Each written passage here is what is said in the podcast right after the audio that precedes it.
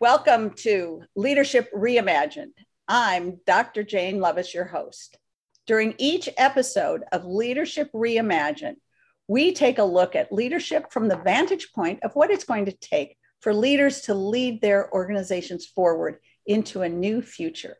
And in this episode, we're creating that new future. Today, I'd like to welcome Alaina Percival, the CEO and co founder of Women Who Code. Under Alaina's leadership, the organization has grown to serve 290,000 members in 134 countries. Elena is an accomplished tech speaker appearing at WSJ.D Live, Codemotion, Milan, Grace Hopper, Columbia University Social Enterprise, and more. She has also been published by Forbes, Huffington Post, and the Wall Street Journal. Alaina holds a master's in organizational management and an MBA. She's also an angel investor, a venture partner at Valor Ventures, serves on the board of ATL Family Meal, and is a CodePath advisor. Along with her two sons, she loves hiking and has been to more than well 80 countries. Welcome, Alaina. Wow. Hi. I'm so, I'm so excited to have you here. Thank you for having me. I'm I'm honored to get to represent women who code on your show. Oh, this is this is great. Like I was I was sharing a little bit before.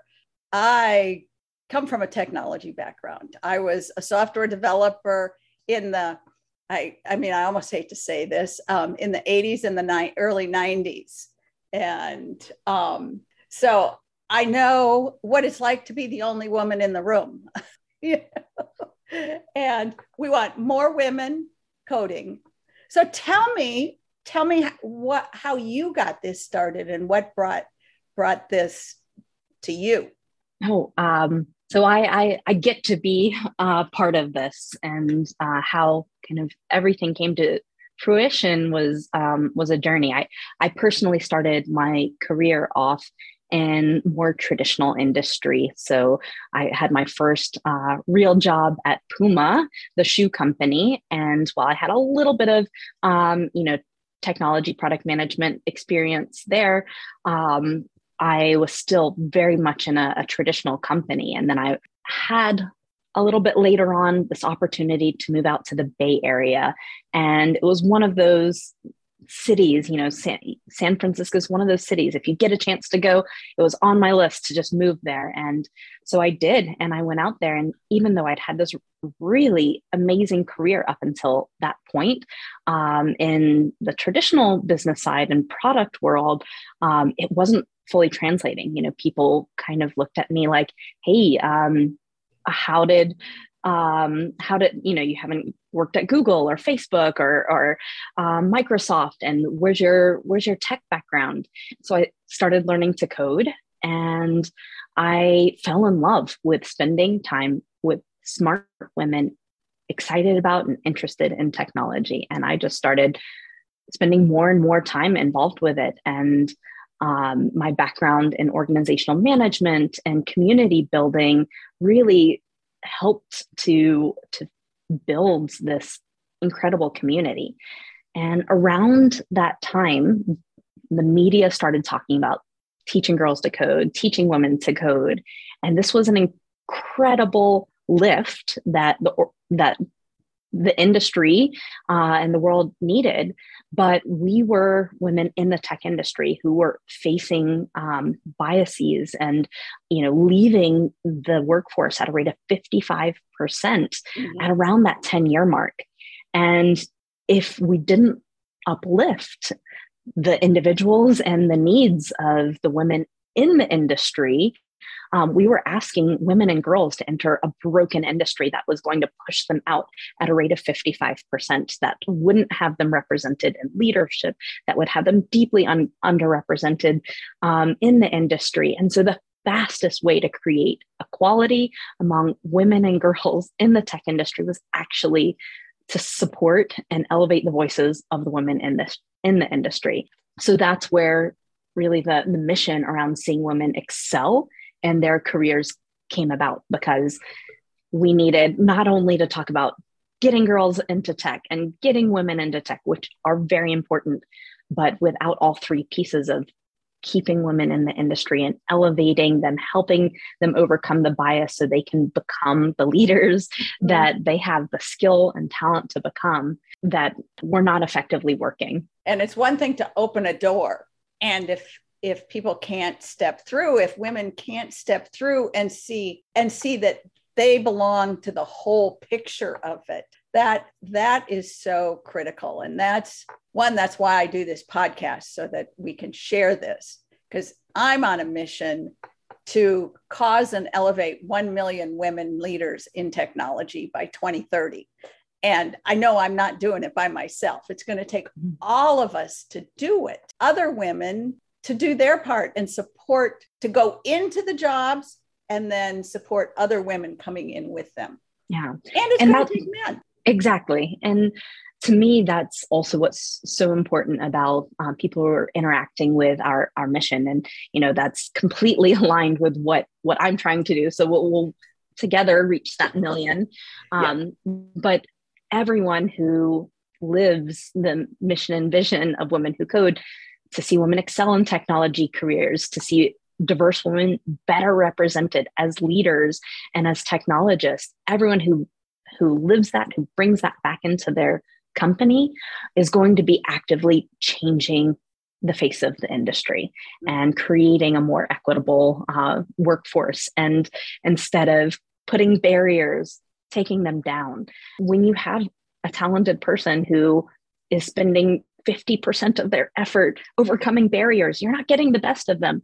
You are likely to lose them. And for companies that need to have that put to dollars and cents, 50% of your talented women technologists are thinking of leaving right now. And if they leave, it's going to cost about $200,000 to replace them. And that it doesn't include opportunity costs of what they're building while employed with you. I'm so thankful that you brought that up because there's, it's not, it's the right thing to do to have equality and equity in who you hire and and there's also financial incentives to have a di- very diverse workforce and to have everyone represented because everyone brings different skills and we need all those skills yeah the the data absolutely shows that um, t- diverse teams are smarter and more creative, and um, diverse uh, executive teams make more money. They see a stronger ROI, whether it's a startup or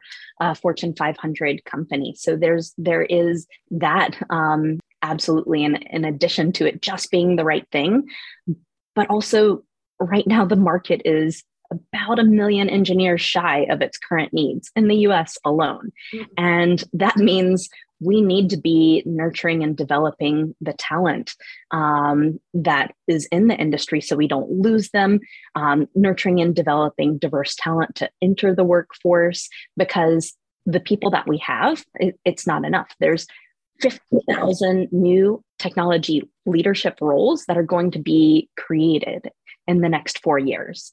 Wow. And so that that isn't even, you know, just people leaving and jobs changing. These are new jobs. This is a growing industry um, as you know the digital revolution is taking place and every traditional uh, industry and every traditional company is now a technology company i um, am based in atlanta and i was just speaking with someone you know when you think of coca-cola it's a technology company when you think of delta it's a technology company when you think of cnn it's a technology company every industry um, is is a technology industry these days. Yes. With that being short employ talent, how do we create that pipeline looking at because you don't want to be just looking at what you need today in your organization, but what do you need 5 years from now? And who are the people that are going to be filling those roles and are they are they the best and the brightest, the right person for that role? And do they bring the company new ways of thinking, new behaviors? We can't keep doing what we're doing. Mm-hmm. I think that's a, a good point. It brings us back to why should companies be doing this? Then the next generation is requiring companies to make these changes. And so, you know, I think the millennials, and when you think of millennials, uh, often I think people still imagine that they're like the young ones. It's they're I think 40, 42 and below is millennial now. That is a large chunk of the workforce. Yes. And then um, Generation Z is building on on the idealism uh, and request and uh, momentum of um, of millennials to see companies change, and that's colliding with this time of global disruption where companies have an opportunity and have been forced. So they've demonstrated they can change the way they do business dramatically, mm. and as we're putting practices in place as we are navigating what the world and what companies and what processes and procedures are going to look like in the future building those for equity is what companies need to be doing to um, to be planning ahead. Mm-hmm. and equity is is by design. You can't just say i want it. Um, you have to intentionally go back to the drawing board over and over again examine the ways that you've failed each time and yeah. find new ways to succeed and take uh, as one of my colleagues um, kim bennett says imperfect steps forward. Imperfect steps forward and continue to look at what you've been doing that's and what's working and what's not working. And where is it that you're having that clear vision so that you know where you're trying to go? And then you just keep taking steps. We know when coding, we don't have everything perfect the first time. It takes time. It takes going over it, re-understanding, re-looking at what what is it that you're actually trying to create and getting that clarity. And that's the level of thinking we need in our businesses. You know, what is the business there and what's it trying to create? I think what you're saying about the millennials brought forth a whole lot of new ideas and now you've got Gen Z coming in and they're just taking those ideas and they're blowing those up even. And companies found out during the pandemic they really could pivot faster than they thought they could. And they're going to have to keep doing that because there's so much more mobility. It, the door got opened. You can't close the door. And you shouldn't. Yes, yes. because it's it's opened up opportunities to company. You know, when I think of the remote workplace. Um, you know, the amount of privilege it takes to live in New York or San Francisco or move there, if you are coming from a low income family, the first person in your um, generation to graduate from college, maybe you have stacks of student loans. The idea of moving to one of these cities um, where you can work for a top firm and have you know the very best opportunities that takes a lot of privilege. What this shows us is companies can hire in in cities where they were never hiring before where there's amazing talented individuals who you know by being able to live closer to home by um, you know not having to choose between you know my job and my spouse's job um, being able to have these these opportunities where they are is you know a tremendous asset to um, to companies and also to individuals and creating greater inclusion around around the world. And i i will echo that and i hope that companies see that as they're creating their their strategies going forward. And i also hope that um, you know the the employees who've seen the benefits will say no we, we can do this now and mm-hmm. you have to if you want to keep me um, because women who code already pre-pandemic we'd surveyed our members and uh, paid leave and flexible work were two of the most important benefits that a job could could offer to them and so when you think of the level of flexibility that companies uh, have um, had over over the past couple of years um, through through necessity i think it's it's just a critical to capture things like that and c- keep digging deeper you know like okay we've done this who are we still missing? What who who is not being seen anymore because of this? Or who um, is now facing a new or uh, increased bias as a, a, result of this. And so that's why you always have to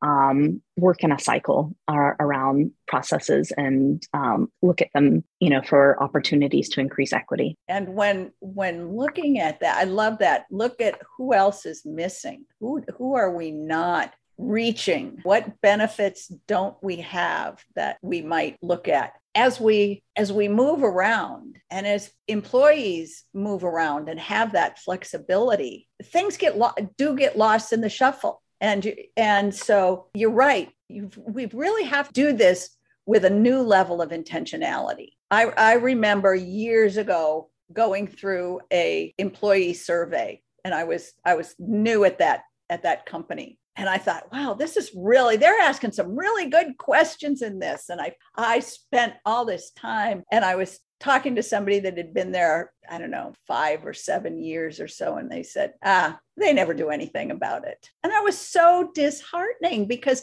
they asked really good questions. To think that you put out there that you want to know and then you do nothing with it is almost worse than not asking. And we really need the diversity and the flexibility in our organizations. Just out of curiosity, what were some of those great questions that were being asked? I don't even remember now. I just I just remembered sitting there and, and really taking the time um, to fill it out and it was like one of my first jobs at a at a large co- company. Mm-hmm. and i thought oh this is so great. I'm teaching in class uh, this semester at uh, georgia state. So it's women lead in technology. It's very um, very relevant. And so i had the opportunity last night to have kind of a discussion with my students and um, asking them you know what should leaders be doing to support um, you know women and intersectional um, women and, of course, men of color. Um, and one of the things that came forward was really listening.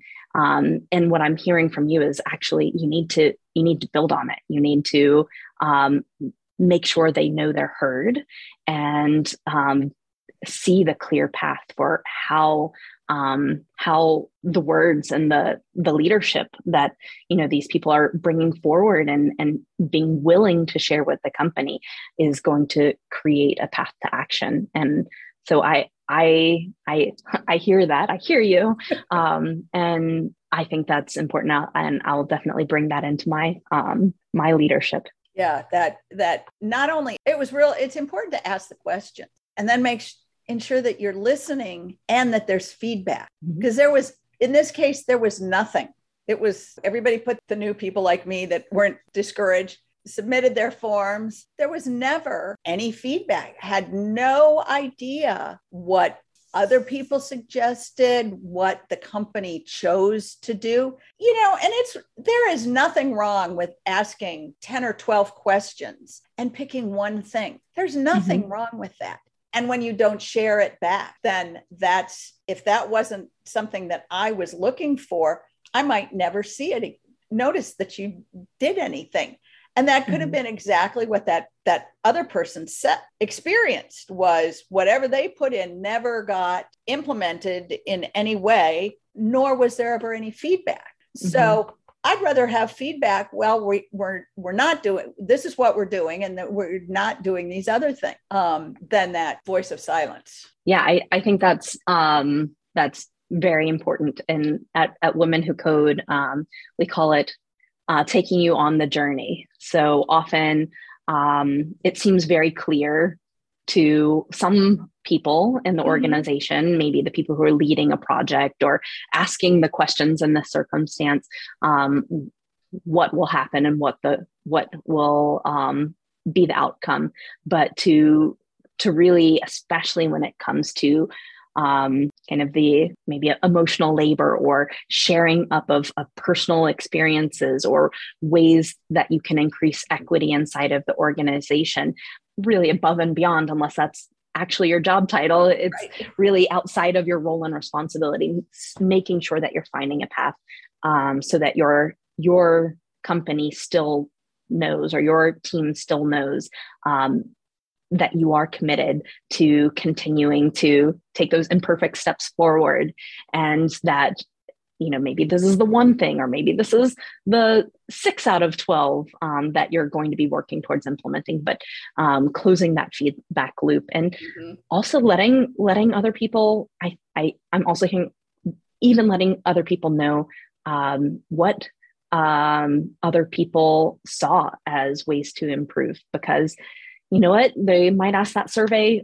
again a year later and everybody could double down and the company might say oh uh, we didn't choose that as a priority because only three people mentioned it. Right. But actually it's it's clearly very important and you know we moved imperfectly forward and now we can take another step forward. Yeah so true. And you know and and that's why from a leadership from leaders it's so critical to share what's going on. Because especially in large organizations there there's a whole layer of people that are not going to have any idea what's going on if somebody if it's not being made if that's not a priority and, and critical to disperse information in multiple ways especially with a di- dispersed workforce. Mm-hmm. It's so easy for things to get missed. Mm-hmm. That's one of the things that I am really passionate is share everything that's going on that you can. Mm-hmm. I mean, there's times that you just can't. There's almost really no no such thing as oversharing.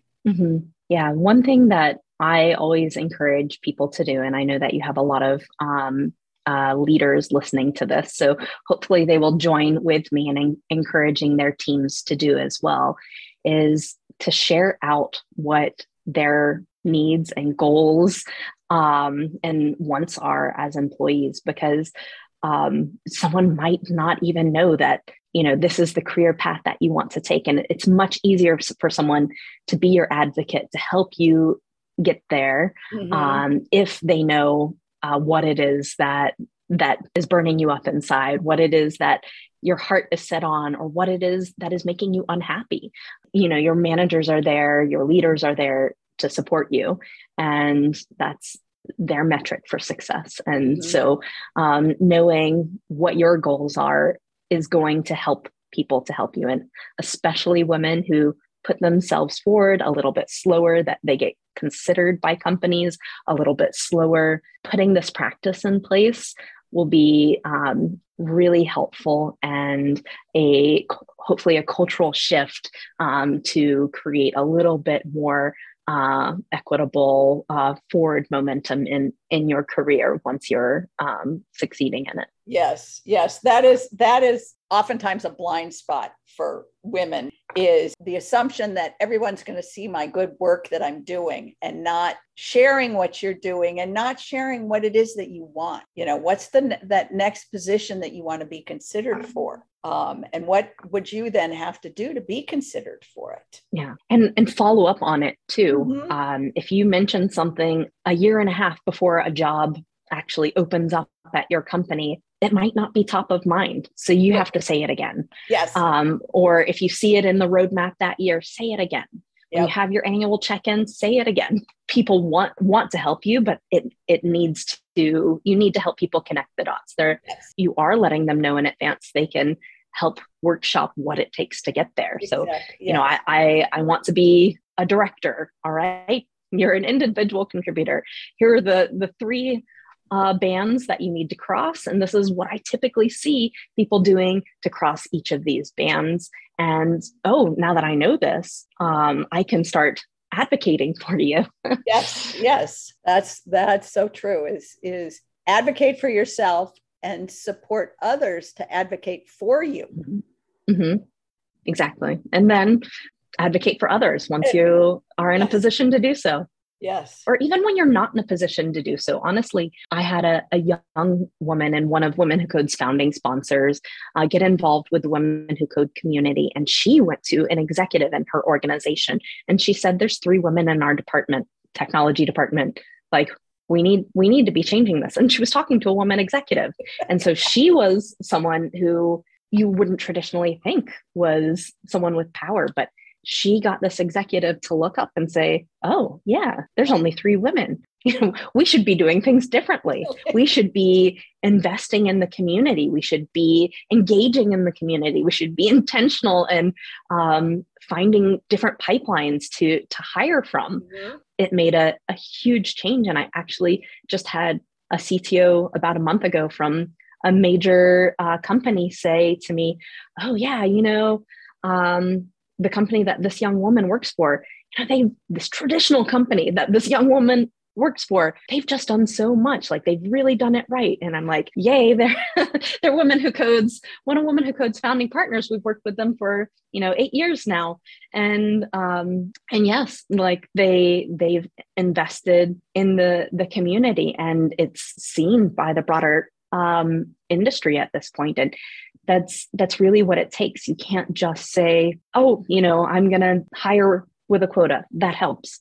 Right. i i'm i'm i'm going to retain. That's critical. I'm going to promote. That's even more critical in creating these these pathways. And then you know shameless plug investing in the communities that are nurturing the skills and leadership that you can hire from like women who code has 290000 talented technologists in our community.